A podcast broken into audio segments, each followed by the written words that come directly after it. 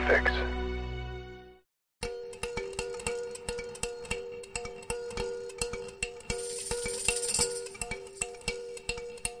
Hey! Up!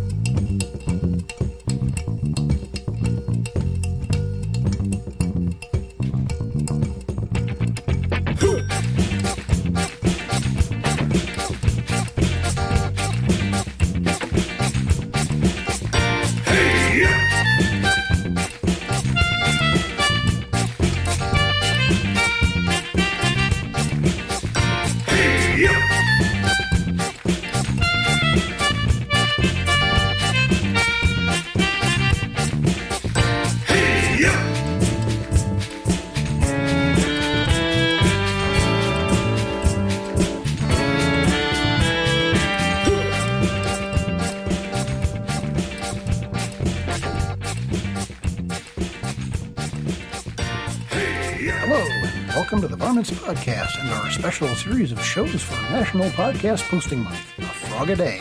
We're not animal experts, but every episode we're going to do our best to educate ourselves and you, the listener, about all things that creep, crawl, slither, hop, fly, jump, hop, and swim on this planet of ours, one animal at a time. Varmints Podcast is on all the social things, and you can find a list of them at linktree slash varmints podcast. That's L-I-N-K-T-R dot E slash varmints podcast. Or use your very favorite search engine and you will find us. I'm Curtis Craddock, and today I'm talking about an amphibian called Budgett's Frog.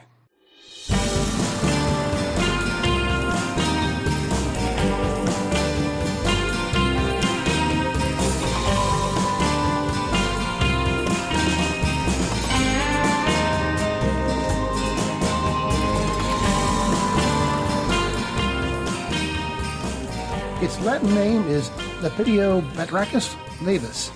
It is sometimes known as the hippo frog because it is very uh, fat, and when it is in the water, only its eyes stick up above the surface.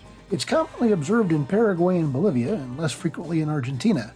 Its natural habitats are the dry and wet Chaco, and I looked that up. It's a hot and semi arid lowland. Budgett's fall, frogs fall into a category I like to call ugly cute. They're wider than they are tall, like a flat, slimy pancake with short, stubby legs. Adults are a uniform greenish brown or grayish pink, with wider yellow belly and eyes. Most individuals have a yellow stripe across their lips. Some individuals may show dark green and yellow mottling, mottling on their back and legs. Their skin is smooth and free of the bumps that are common to other frogs. They are usually coated in a mucus that helps preserve moisture. Their eyes and their nostrils are on the top of their head.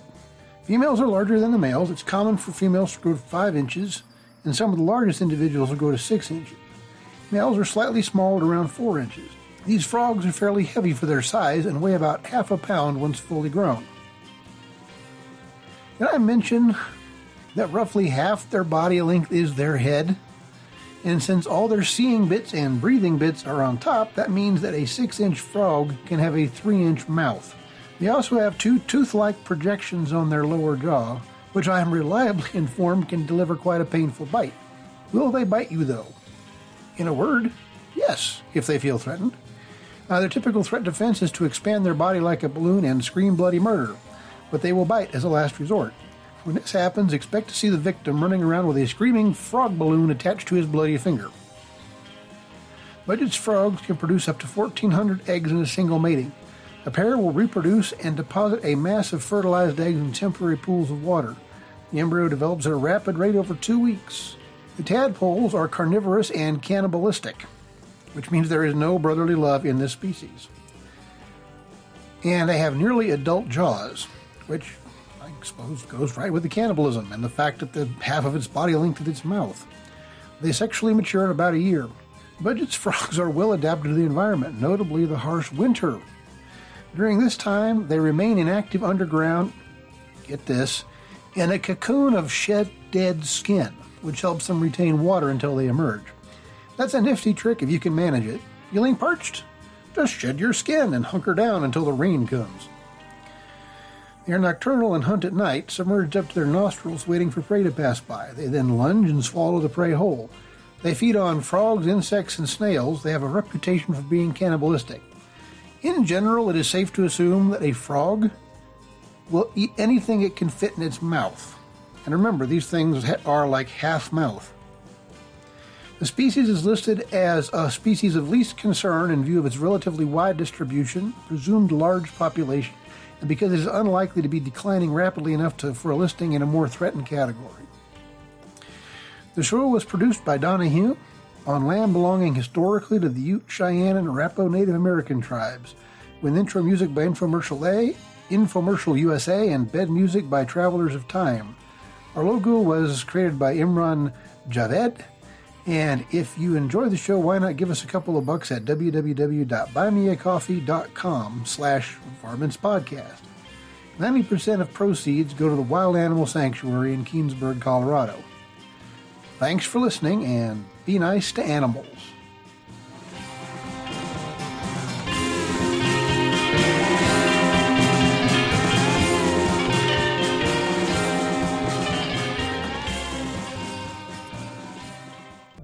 You've been listening to a podcast of the Podfix Network. Discover more audible gems like this at podfixnetwork.com. Make sure to catch up to the minute network shenanigans by following at Podfix on Twitter, official underscore Podfix on Instagram, at Podfix Network on Facebook. And make sure to subscribe to Podfix Presents wherever you choose to find podcasts. The Podfix Network, artist owned and loved.